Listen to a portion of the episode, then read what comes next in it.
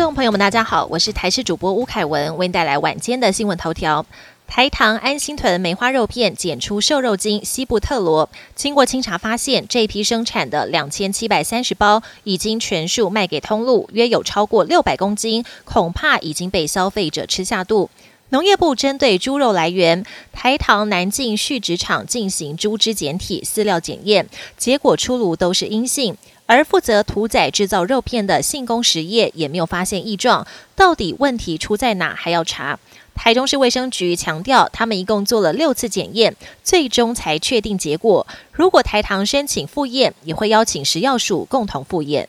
台糖梅花猪肉片被验出瘦肉精，全台各县市卫生局总动员追查通路，其中包括苗栗、基隆更预防性下架。负责代工屠宰的信工实业生产的猪肉制品，台大教授也点出西布特罗毒性比莱克多巴胺高上近千倍，恐怕会导致心脏相关疾病。而且西布特罗只能靠人体自行代谢排出体外，代谢时间也比较长，大约要三天时间才能代谢出去。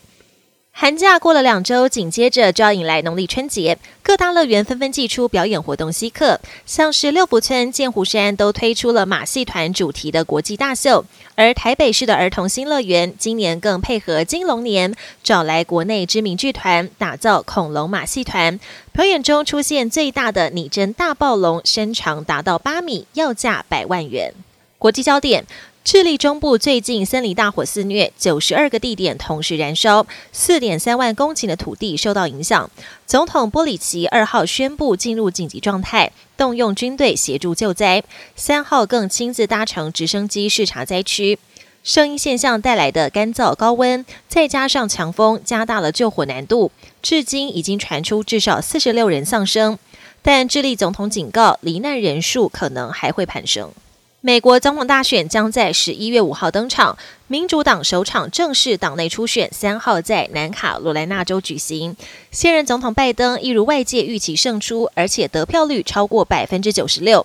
由于拜登近期民调落后川普，他在南卡顺利取得首胜，也有助于消除民主党内部的疑虑，催出更多拜登的支持票。一年一度的札幌雪季二月四号开幕，今年会场恢复疫情前的规模，包括雪雕展示区、雪地游乐区还有美食品尝区，吸引大批游客前来。雪季预计会持续到二月十一号，渴望带动一波观光热潮。另外也有台湾旅客玩法与众不同，他们搭飞机到往走的海上观赏难得一见的流冰景致，内容也结合了生态教育、寓教于乐，让参与的游客觉得值回票价。本节新闻由台视新闻制作，感谢您的收听。更多内容请锁定台视各节新闻与台视新闻 YouTube 频道。